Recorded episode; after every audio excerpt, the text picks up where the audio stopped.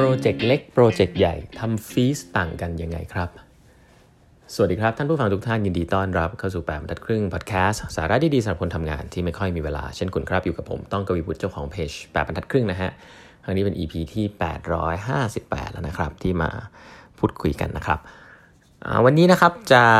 ขออนุญาตเล่าถึง topic ที่มีคนถามเข้ามานะครับจริงๆมีคนถามเข้ามาเยอะพอสมควรเลยนะครับ คือเรื่องของว่า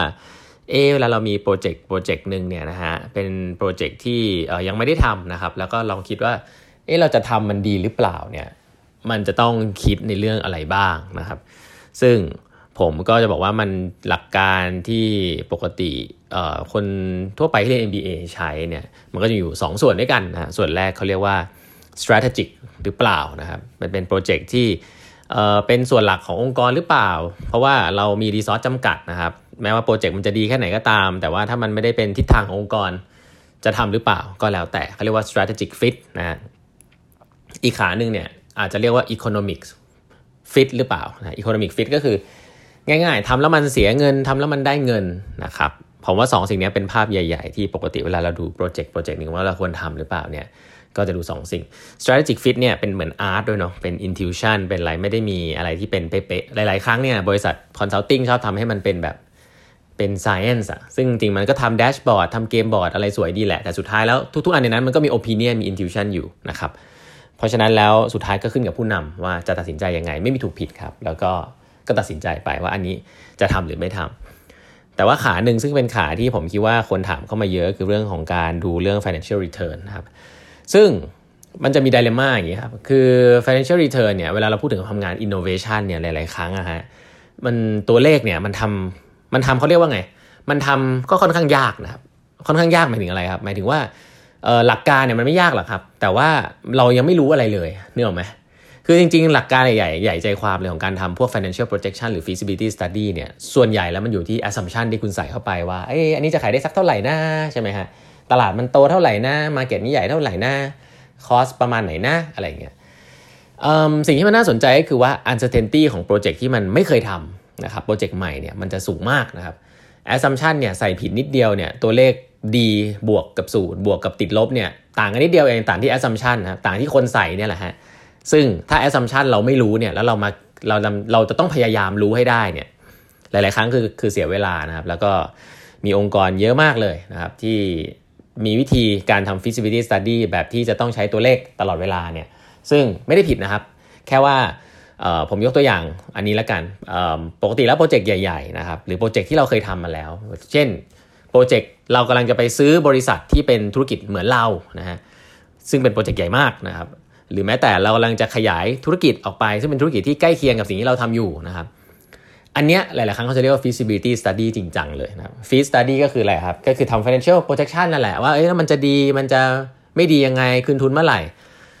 สิ่งสำคัญก็คือว่าโปรเจกต์พวกนี้ฮะมันเป็นโปรเจกต์ที่ assumption คุณควรจะถูกประมาณ 70-80%ควรจะถูกไหม เพราะว่ามันเป็นธุรกิจที่คุณเคยทำอยู่แล้ว แล้วก็เป็นมันจะมีแค่บางตัวเท่านั้นที่เป็นของใหม่ แต่ธุรกิจส่วนใหญ่เนี่ยคุณเคยทำอยู่แล้ว เพราะนั้นตัวเลขอันนั้นเนี่ยมันจะน่าเชื่อถือได้ เพราะมันถ้าเราคิดว่าตัวเลขอันนั้นน่าเชื่อถือได้ เราก็จะตัดสินใจเบสออนตัวเลขนะครับ เอ่อ assumption หลาย ๆ อันเนี่ยมันจะดีเบตกันได้เข้มข้น เพราะว่าต่างคนต่างมีประสบการณ์ใช่ไหมครับเราก็จะมาปรับ assumption กันว่าเฮ้ยอันนี้มันใช่ไม่ใช่ใส่บัฟฟง buffer เข้าไป ดูว่าสุดท้าย IRR เป็นยังไงเป็นบวกก็ทำนะเกิน hurdle rate เกิน cost of capital ก็ทำ NPV เป็นบวกก็ทำก็ตัดสินใจกันง่าย ๆ แบบนี้ ซึ่งก่อนที่จะได้มาซึ่งตัวเลขพวกนี้ก็จะเป็นสิ่งที่เรียกว่าใส่ assumption ที่ถูกต้องเข้าไปใช่ไหมครับ แต่สิ่งที่สำคัญก็คือ assumption อันนั้นเนี่ยคนที่อยู่ในห้องเนี่ยจะต้องมั่นใจว่ามันถูกนะซึ่งโปรเจกต์ที่เป็นโปรเจกต์เดิมโปรเจกต์ใหญ่ ๆ ที่เป็นเพราะส่วนใหญ่แล้วเนี่ยโปรเจกต์ใหญ่ๆอะมันไม่ควรจะเป็นโปรเจกต์ใหม่ร้อยเปอร์เซ็นต์เพราะถ้าคุณทำของใหม่เลยแล้วก็ไปทำใหญ่ ๆ ปุ๊บเนี่ยมันก็มีโอกาสมันมีความเสี่ยงสูงเกินไปเนาะปกติแล้ว ถ้าคุณทำ M&A ใหญ่ ๆ บางทีมันเป็นธุรกิจที่อาจจะต้องคุณรู้จักมันดีพอประมาณนึงหรือว่าขยายเทียบออกจากธุรกิจเดิมไม่ไกลมาก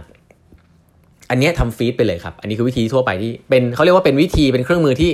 คนส่วนใหญ่รู้อยู่แล้วนะครับ แล้วก็ก็ทำกันอยู่ ปัญหามันอยู่ที่ว่าเวลามันมีโปรเจกต์เล็กๆ innovation ใหม่ๆ new S curve ที่เราชอบพูดกันเนี่ยครับซึ่งมันต่างจากธุรกิจปัจจุบันของเราด้วยนะครับเเราจะมีวิธีการดูทางเชิงตัวเลขไงว่ามันควรทำไม่ควรทำนะครับผมก็จะบอกเสมอว่าอยากให้ไปศึกษาวิธีการทำงานการ evaluate project ของ venture capital นะครับ venture capital เนี่ย ยิ่งเป็น early stage เนี่ยมันยิ่งเป็นอาร์ตมากนะครับ มันมีตัวเลขอยู่บ้างแหละเนาะดู market size ดู revenue growth นะฮะแต่พอลงมาเรื่อง profit เนี่ยบางทีมันก็ใส่ไปครับ แต่จริงๆ เราไม่รู้หรอกว่ามันใช่ไม่ใช่เพราะวิธีที่เขาคิดก็คือเขาจะใช้สิ่งเรียกว่า meter funding นะ meter funding คืออะไรเขาก็จะ set milestone ครับว่า เออโปรเจกต์เนี้ยควรจะมี growth ตลาดประมาณเนี้ยนะดู benchmark แล้วน่าจะมี revenue โตประมาณนี้นะ กำลงกำไรอาจจะดูบ้างแต่ว่าคงไม่ได้เป็นสาระสำคัญ แล้วเขาก็จะให้เงินไปแค่ก้อนหนึ่งครับ แต่ไม่ได้เป็นก้อนที่จะเป็นทั้งโปรเจกต์จะให้เป็นก้อนเล็ก ราวเนี้ยใช้เงินเท่านี้อะลงแค่นี้ก่อน แล้วดูว่ามันเป็นยังไงบ้าง ถ้ามันไม่ work ก็เลิก ถ้ามัน work ก็ให้เงินต่อ คือให้เงินเป็นทีละก้อนก้อนเล็ก ๆ ตามหมุดหมายที่สำคัญของโปรเจกต์นะครับก็แล้วแต่ strategic ของโปรเจกต์อาจจะต้องให้เงินไปก้อนหนึ่งก่อนเพื่อเทสว่าสามารถสร้างของขึ้นมาได้จริงทำ proof of concept อะทำได้ละ proof เทคโนโลยีได้แล้ว ให้เงินไปอีกก้อนหนึ่งเพื่อออกสู่ตลาดเล็ก ๆ ดูยังไม่ต้องสเกลใหญ่นะดูซิว่าคนชอบไหม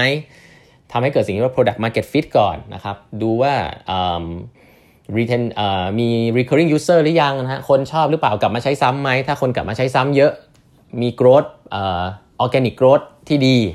นะไม่ต้องไปยิง ad อะไรมากมายปุ๊บอ่าทีนี้ก็รู้แล้วว่าอันนี้คนชอบ เดี๋ยวเราก็ค่อยให้เงินเพิ่มอีกก้อนหนึ่งเพื่อไปยิง ad ทำเป็น inorganic growth อะไรแบบนี้มันจะค่อยๆเป็นสเต็ป ซึ่งไอ้สิ่งที่ผมพูดด้านหลังเนี่ยเป็นเครื่องมือหรือเป็นวิธีการที่ผู้บริหารในองค์กรใหญ่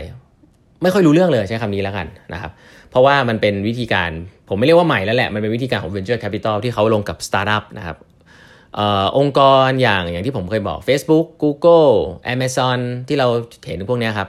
เขาทำสิ่งที่เปลี่ยนโลกนะครับ แต่เขาไม่ได้มาทำวันนี้เขาทำเมื่อ 20 ปีที่แล้ว 10 ปีที่แล้ว 15 ปีที่แล้ว ถ้าเขาเดินไปที่แบงค์นะฮะไม่มีใครให้เขากู้หรอครับ ราะว่าแบงค์คิดได้แค่ธุรกิจปัจจุบันครับเอาอะไรที่มันเป๊ะๆได้เงินคืนชัวร์ๆไม่ผิดนะฮะเพราะฉะนั้นแล้วแบงค์ก็ไม่ปล่อยกู้ครับ เพราะนั้นเขาก็เลยต้องวิ่งไปหา venture capital หรือว่า angel investor ซึ่งจะมีวิธีคิดแบบนี้นะครับ ซึ่งค่อนข้างยูนิคเปิดว่าทุกวันนี้มันมีการทำงานแบบนี้มากขึ้นนะครับ ก็เลยเป็น mainstream แต่จริงๆแล้ววิธีการให้เงินแบบ metered funding เนี่ยเกิดขึ้นกับธุรกิจเกิดใหม่ที่เรียกว่าสตาร์ทอัพเนี่ยมานานแล้วแต่ว่าอาจจะอยู่ในประเทศอเมริกาหรืออะไรอย่างนี้ก็ว่าไป แต่สิ่งเหล่านี้ครับมันนำมาปรับใช้ในองค์กรได้ metered funding นะครับก็คือว่าถ้าเป็นโปรเจกต์เล็กๆเนี่ยคุณอย่ามาถามหา assumption อะไรที่มันจริงจังนะฮะแล้วคุณอย่าไป push ให้คนเขาไปถามไปไปไปไปทำมาด้วย เพราะถ้าคุณ push ไปแล้วองค์กรคุณมี culture ที่แย่เนี่ยเขาก็จะใส่ตัวเลขออกมาให้คุณดีๆหน่อย คุณก็ไม่รู้ว่ามันดีไม่ดี เพราะว่าไงคุณก็รู้สู้คนหน้างานไม่ได้อยู่แล้ว มันก็จะเป็นวงจรอุบาทว์นะฮะเหมือนกับว่าคุยในเรื่องที่ตัวเองไม่รู้เรื่องแต่ว่าทำเพราะว่าต้องทำเพราะ process บอกว่าต้องทำเพราะมีองค์กรเยอะครับมี committee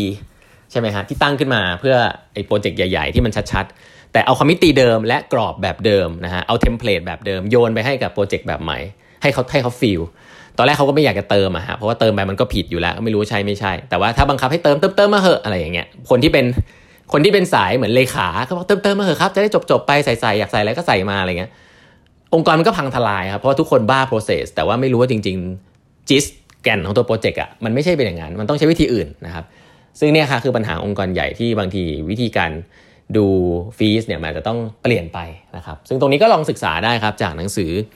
เกี่ยวกับพวก venture capital นะครับ มีมีเล่มหนึ่งผมผมแนะนำนะ Secret of Sand Hill Road นะฮะก็เป็นวิธีการนะคนคนที่เขียนเนี่ยเป็น partner general partner ของ a16z นะครับเป็น venture venture capital fund ที่ใหญ่มากนะครับคนที่ก่อตั้งเนี่ยเป็น Netscape นะครับ Netscape Andreessen Marc Andreessen เนี่ยสร้าง Netscape ขึ้นมาเนาะเบราว์เซอร์แล้วก็คนที่เป็นผู้ร่วมก่อตั้งอีกคนคือ Ben Horowitz นะเวลาเวลาพูดประวัตินี่สนุกนะชอบฮะก็ลองลองไปดูกันแล้วกันว่าจริง ๆ แล้วเพราะฉะนั้นก็อยากจะสรุปว่าจริง ๆ วิธีการ funding project นะครับแบบใหม่กับแบบเก่าแบบใหญ่แบบเล็กเนี่ยจริงๆมันไม่เหมือนกันนะฮะองค์กรก็คงจะต้องหาวิธีใหม่ๆ เข้ามาเพื่อ evaluate project ด้วยนะครับส่วนเรื่องคนจะเข้าใจไม่เข้าใจนั่นก็เป็นเรื่องที่ต้องสู้กันต่อไปนะฮะวันนี้เวลาหมดแล้วนะครับฝากกด subscribe แบบบรรทัดครึ่ง podcast ด้วยนะฮะแล้วพบกันใหม่พรุ่งนี้นะฮะสวัสดีครับ